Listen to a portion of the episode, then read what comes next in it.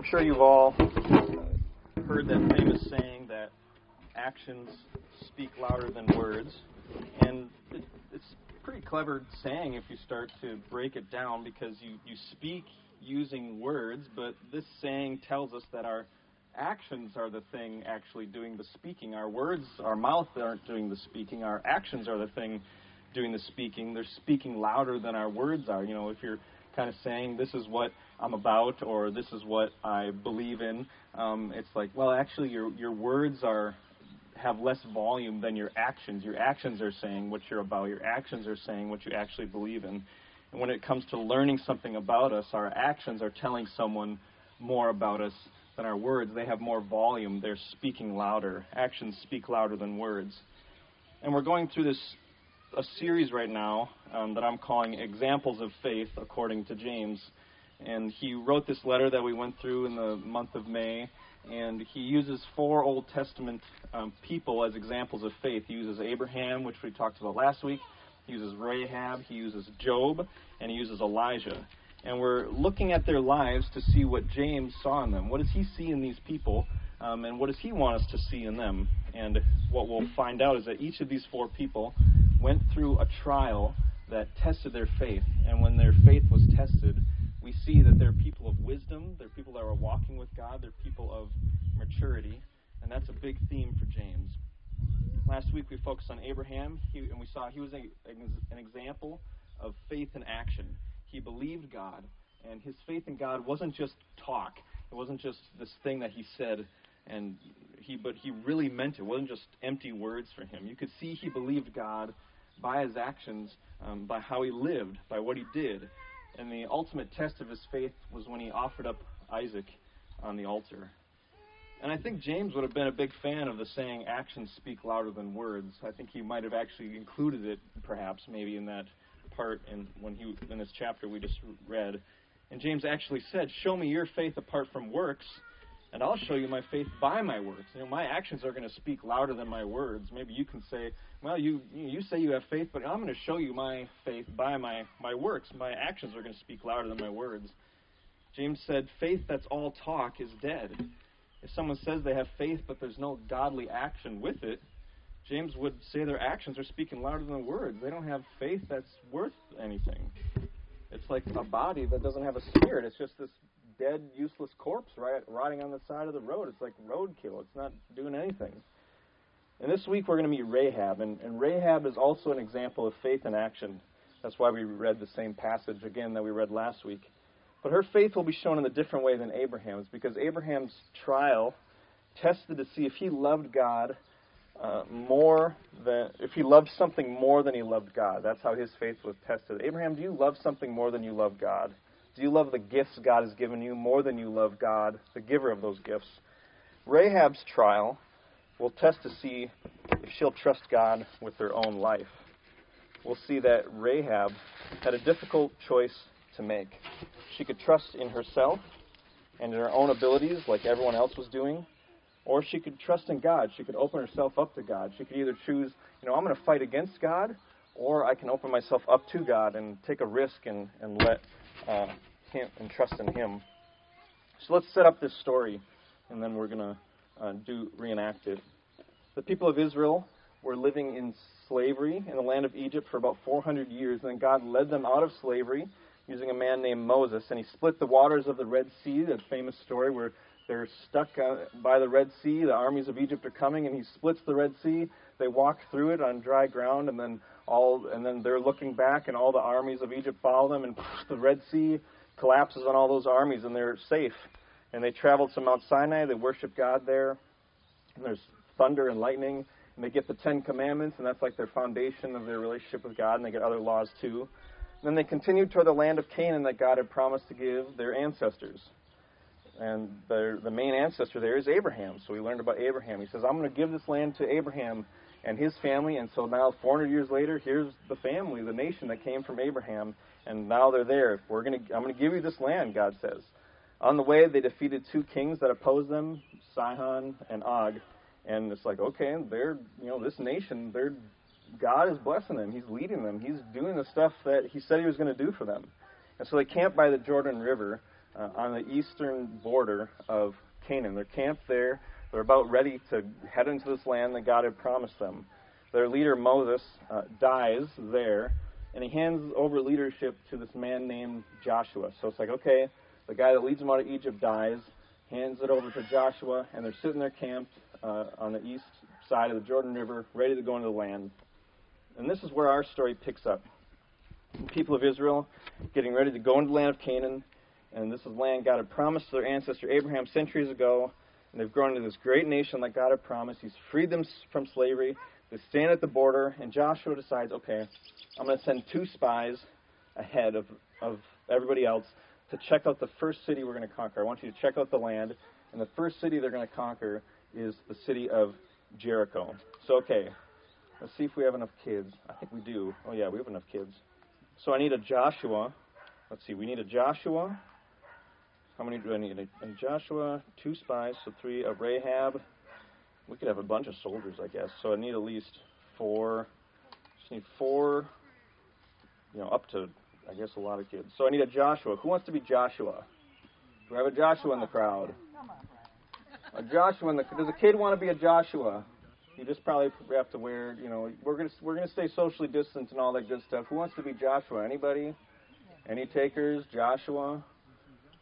Promises. I promise you're not going to get tickled or anything or squirted with water. Anybody want to be Joshua? No one wants to be Joshua? Are you serious? Laurel's going to be Joshua? Are you kidding me? There's all these kids in the crowd. Nobody wants to be Joshua? Okay. Ty wants to be Joshua? No. Okay. Well, we need two spies. Anybody want to be two spies? No. Need two spies. We need a Rahab. You want to be Rahab? Really? Really? Okay, the adults are going to act this out. Okay. Now, don't get too close to each other, you know, because you know this. That's how they did. This is how they did it back in the day. They didn't get close to each other. And we need who wants to be Rahab? We're two. Two spies. Two. We're going to be two. Ooh, Dan and Jackson are going to be the two spies. Sweet. Okay. A Rahab. Ooh, thanks, Larry. Okay, so we need. Uh, bring this with. Well, actually, I can keep it there. It'll keep recording. I'll turn this so our, our viewers at home can see all the action. Hopefully. There, there we go. Okay, so who's who? Okay, I mean that fits more. Rahab the girl. Yeah. It's okay. Joshua, you'll go over there. Go over there. Rahab's in here, living in Jericho. This is the city. You guys are citizens of Jericho or you're going to get destroyed. uh, spoiler alert. Okay, Rahab lives here. Joshua, two spies, and uh, let's see. And then we need uh, some soldiers. Does anybody want to be soldiers? Anybody? No one from the Dom clan wants to be a soldier? Getting too old? Are you serious? Come on, you two, get out here. Come on, soldiers We haven't seen you in a couple years. You can't get older when we don't see you. All right. When the time comes, a soldier is going to going to volunteer themselves. Okay. So, so Joshua, where's Joshua? Joshua, say to your two spies. I guess we have one spy. Say to your two, your spy. Oh, coming. Good. Yes. Oh, these these are good-looking spies. Joshua, say to your two spies, go check out the land, especially Jericho. Go check out the land, especially Jericho. Okay, two spies. It's that way. Go check out the land. So they go into the city, go into the city gate, maintain social distance, maintain social distance. Good, good, good, good, good, good. They go into Jericho. Now, they came into the house of, uh, now, Rahab's called a prostitute, but you know this isn't necessarily like you know something fishy's going on because she might have been. She, they kind of had like dual occupations, like running kind of like an inn, you know, a place where people could sleep, and but might have been other things going on too. But the uh, so they come and they stay there, And they're like, okay, where's where's the place you get information? You go to the place where a bunch of people are staying. It's like, okay, they're staying undercover. So go to the place where people to get information and stuff. Uh, but now it's told to the king of Jericho. Oh, I forgot we need a king of Jericho. Okay, we need some soldiers. Hannah's gonna be the king of Jericho. Okay. She waited for the good role. Dwayne's, you're. Josiah, can you be a soldier? Josiah and Matthew, you guys are gonna be soldiers. I'm gonna. All right, King of Jericho, say to the soldiers, uh, go check out the land. Or no, no, sorry, we already did that part. Uh, just say, tell them, hey, the some people came to check out. Uh, people of Israel came to search out the land. Or no, wait, the soldiers supposed to say that. No, okay, Josiah, you say to Hannah, spies have come. Perfect. that was awesome. Uh, but what the king didn't know is that Rahab had decided to hide the spies. So oh, I forgot to bring a blanket. So you guys got to kind of like Tuck behind the box. tuck, tuck behind the box. There you go. Perfect. now, then the king of Jericho said, sent to Rahab. Uh, sent, now you, we got some soldiers. Are you guys willing to come over here and be soldiers? I know. This is all part of the routine. You guys are you guys are uh, taking one for the team here. It's perfect. But the king gets to stay there because you know. The, king- I mean, you can come if you want, but. Uh, Good to be the king. so now the soldiers come to Rahab's house.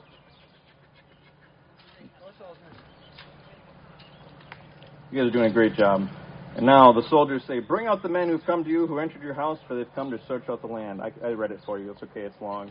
Um, but the but Rahab had taken the two men and hidden them, and she said, I'll say this for you. It's kind of long. True, the men came to me, but I did not know where they were from. And when the gate was about to be closed at dark, so the gate's closed, it's about to be closed, I, uh, they went out. I don't know where the men went. Pursue them quickly, for you overtake them. And so now you guys go out. You guys can go. You guys are going out to search them. See, now you're done. See, it's so easy. Perfect.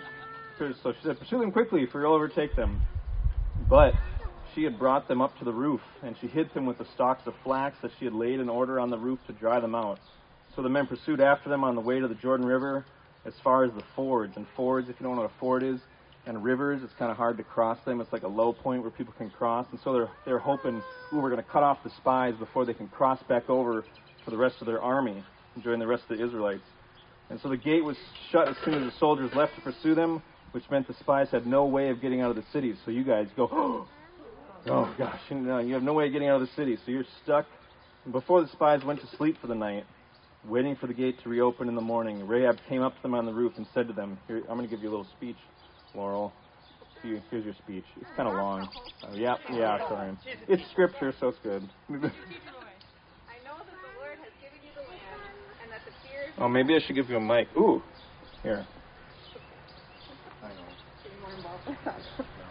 I know that the Lord has given you the land, and that the fear of you has fallen upon us, and that all the inhabitants of the land melt away before you. For we have heard how the Lord dried up the water of the Red Sea before you when you came out of Egypt, and what you did to the two kings of the Amorites who were beyond the Jordan, to Sihon and Og, whom you devoted to destruction. And as soon as we heard it, our hearts melted, and there was no spirit left in any man because of you. For the Lord your God, He is God in the heavens above and on all the earth beneath. Now then, please swear to me by the Lord that as I have dealt kindly with you, you also will deal kindly with my father's house, and give me a sure sign that you will save alive my father and mother, my brothers and sisters, and all who belong to them, and deliver our lives from death. Very good. Very nice. I need that back there. Thank you. And the spies, how the spies answered her, Our life for yours, even to death, if you do not tell this business of ours. Then when the Lord gives us the land, we will deal kindly and faithfully with you. So they kind of make this oath together. Like Rahab's like, I've taken my life. And, you know, this is like a big risk to me. And then they make this oath together. Like, okay, you don't tell anybody, you know, we're gonna do this. Uh, we'll we'll be faithful. And so now remember, the gate was shut, so they couldn't get out. You know, there's the wall, gate shut, shut. But Rahab's house was built into the wall of the city. That's why she's so close to it. She's built into the wall of the city, so she had this window where she could, on the edge, on the outside of the city wall. So she lowers them out through a rope, so you guys get to escape now through a window of the city. Boom. And so Rahab said to them, Go into the hills, or the soldiers will encounter you, and hide, and now hide in the hills for three days until the soldiers have returned. Then afterward, you may go go your way. And the spies, you guys can trot off. Oh wait, I guess. Oh, you have more to tell. I'm sorry. The spies agree to do it. Rahab said, uh, and they tell her to tie a red cord in the window through which she let them down. And they also told her that any family she wants to be safe needs to be in her house, and she needs to not tell anyone they are there. And Rahab said, According to your words, so be it. Then she sent them away, and they departed, and she tied the scarlet cord in the window. So they went into the hills and waited three days, like Rahab said to do, and the soldiers didn't find them. Then they returned to the Israelite camp and reported to Joshua. There's Joshua, there he is. Good job, Cole. Uh, and they told him everything that had happened. Okay, perfect. Nice. Okay. Oh, great. Wash your hands now. You touched. Okay. Perfect. So, a few chapters later, now, okay, so she ties the cord, and uh, that's supposed to be the symbol. Like, okay, when we invade this city, this house is safe, and we're not going to, you know, oh, thanks, Bob. Perfect. Look at assistant. Oh, this is, so she lets them out, they go back. This cord sim- is supposed to be, okay, don't attack this house. This is the one who helped us. A few chapters later, God tells the people of Israel how they are to enter Jericho. He tells them, march around the city once per day for six days, and to have seven priests blow seven trumpets after marching around it. So, I mean, imagine Rahab watching this. She's got her little scarlet cord hanging out the window, and she's watching out the wall as this whole army marches around her city.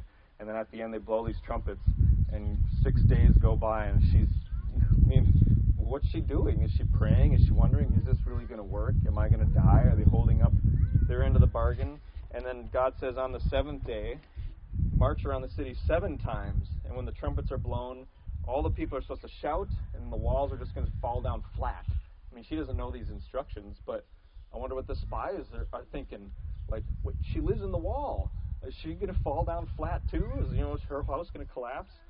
And the people do it, and that's exactly what happens. And the whole city is destroyed, except for Rahab and her family. They come and they join the people of Israel.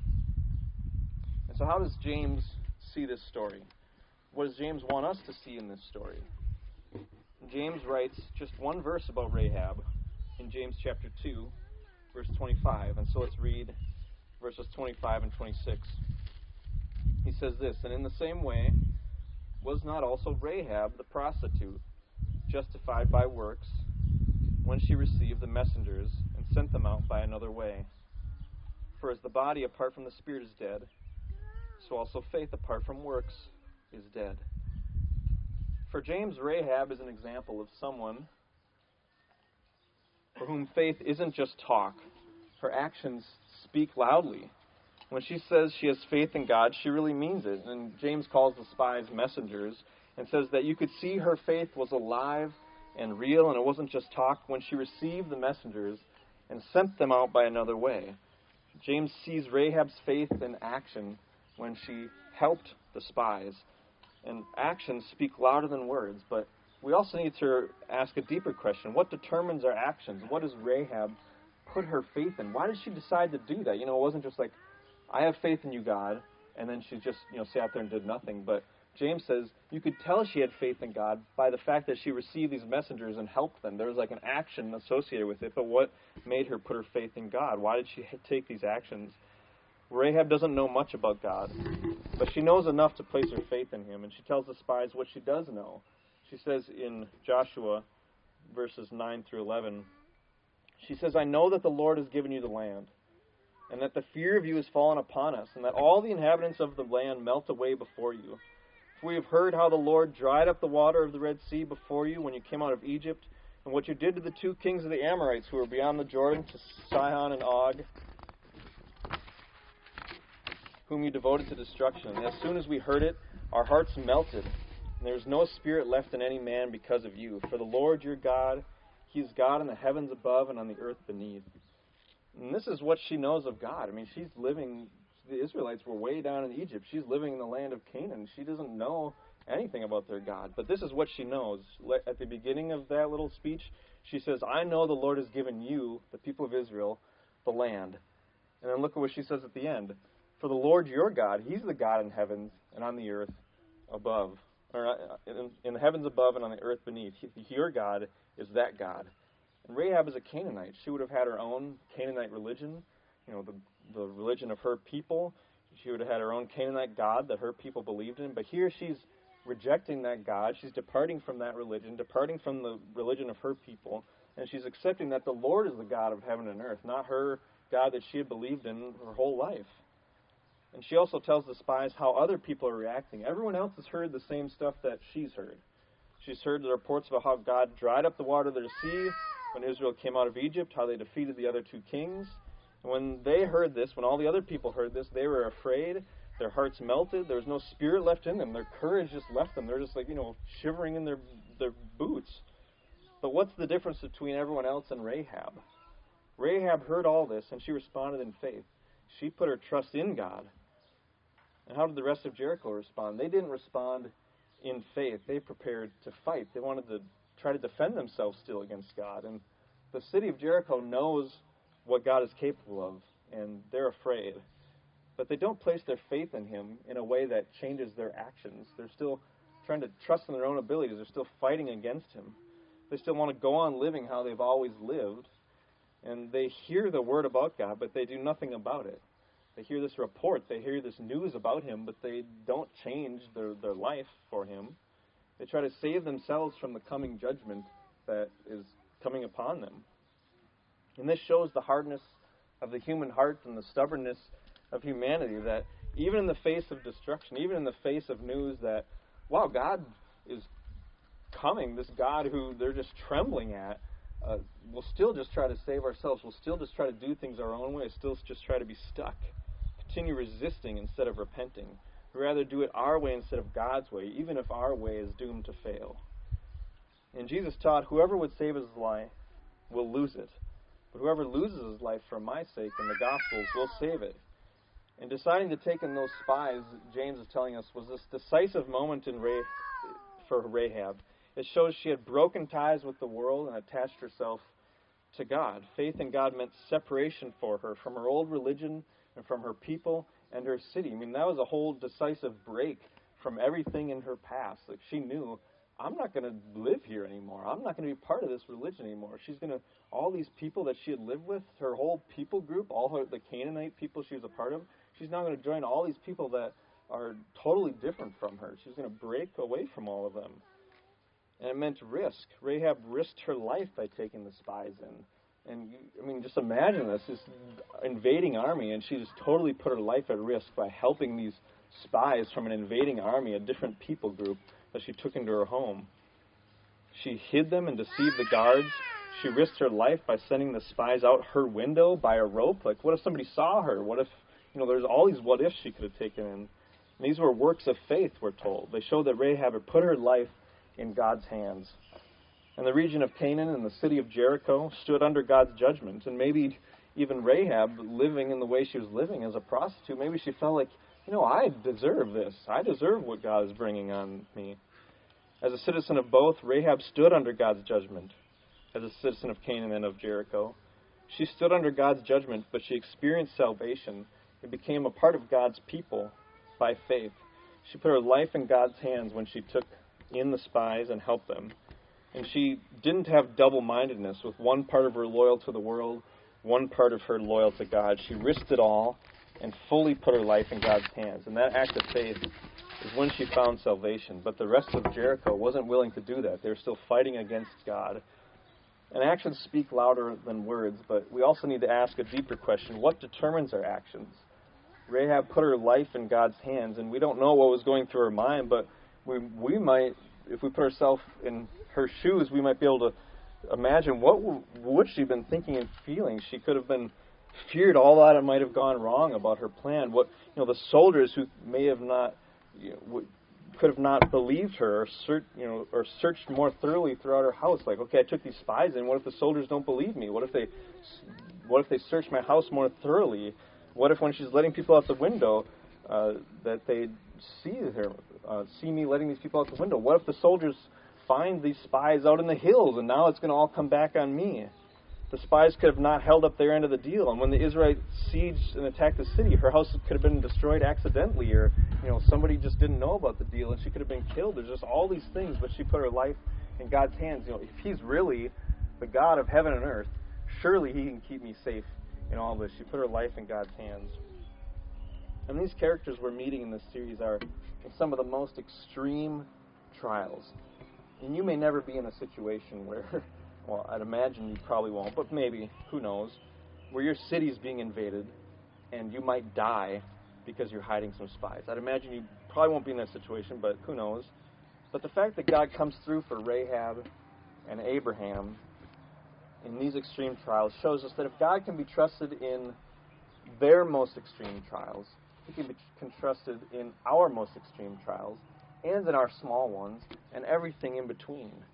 And Rahab put her life in God's hands, and there were circumstances out of her control, all these what ifs she could have gone through. And there were people who could hurt her, and she had to trust that God was the kind of God uh, who was good enough to be trusted in, big enough to, con- to be in control. And she threw herself on his grace because she's a Canaanite prostitute that doesn't deserve anything from him. And so, you know, what did Rahab know about God? She knew very little about him, and yet she was willing to trust him. And what do we know about God? We have this whole gospel message that we have in the Bible. We have much more that we know about God. And you know, think about Abraham last week, that he was this father who was willing to give up his beloved son. And what do we know in the gospel? We know of our heavenly Father who put his actually did sacrifice his beloved son on our behalf for the forgiveness of our sins. And then Rahab who was, you know, put her own life on the line uh, in trust of God. And what do we know in the gospel? That Jesus did put his life uh, on the altar for us and trusted himself to God and gave up his spirit to bring us to God to reconcile us. We have this whole gospel message much more than Rahab had. And so, what are your actions saying about what you believe? Our actions speak louder than our words in telling those around us what we believe. And we went over the four G's last week, and they help our help us see what our actions would be if we believe these truths about God. And we may have many, many fork in the road moments with these. Like in this moment, this is a decisive moment. Am I going to believe that God is great so I don't have to be in control? And what would my actions, how would my actions speak loudly that I believe God is great so I don't have to be in control in this moment? Like what would my actions be saying? If I believe God is great? Or what would my actions be saying if I believe God is glorious so I don't have to fear others? What would my actions be? How would my actions say that I don't fear others in this moment? You know, uh, in the little moments of life, in the big trials and the little trials and everything in between, what would my actions, how would my actions speak loudly that I believe God is good so I don't have to look for satisfaction elsewhere? How would my actions speak loudly that I believe God is gracious so I don't have to prove myself to God or to others? And we have all these little fork in the road moments or big fork in the road moments. And Rahab had this big one where it's like, okay, invading army, people of God, I've heard all these things about God. What am I going to do? Am I going to I have this fork in the road moment? I mean, she knows very little of you know truths about God. And if we just take these truths about God, like what would it look like in my daily life for my actions to speak loudly that I believe these truths about God, or that I believe all the other gospel truths that we know? You know, just think, you know, what's out of your control? How can you put life, put your life in God's hands by believing God is great so you don't have to be in control? Or who are you afraid of? How do you put your life in God's hands uh, by believing He's glorious so you don't have to fear others? And if you're not sure you can trust, you're like, I don't, I don't know if I can put my life in God's hands. Well, God is good. He's the best person to be in control of your life. And you're like, well, I don't know if I deserve any of that. I need to prove myself. I don't deserve anything God gives me. What would it look like to believe God is gracious? You're not trying to prove yourself that you're good enough. And for Rahab, you know, she needed to believe, and we need to believe the gospel message that God's always saying to us, I'm for you, and I'm with you, and I've got you. And I think Rahab had to believe that. Does God have me here? You know, he's, she really had to believe, I'm putting my life in your hands. I have to believe you have me. I just you know, imagine like there being like this stool. You know, we've talked about trust falls or you know, it's like just imagine there's like this platform up here, and she was just like stepping off of it. It's like I got, you know, I just believe you've got me. I'm stepping away from all this, my religion, my people. I'm just putting my life in your hands. I've just got to believe you've got me, and like you're to catch me when I'm stepping away from all this stuff. And so, what might God be asking you to do that would look foolish if He isn't real? Like, God, if you're not real, if all this stuff isn't true about you, this would just be foolish for me to be doing this. And, you know, that's in the little moments and the big moments of our life. God is for you, and He's with you. What would it look like for you to believe that? You know, God telling you, I'm for you, I'm with you, and I've got you. Let's pray. Father, thank you for Rahab's example, for uh, her putting your her life in your hands, and that she shows us uh, f- faith in action, that her actions spoke so loudly when she entrusted herself to you. Would you help us to do that as well? Your son's name we pray. Amen.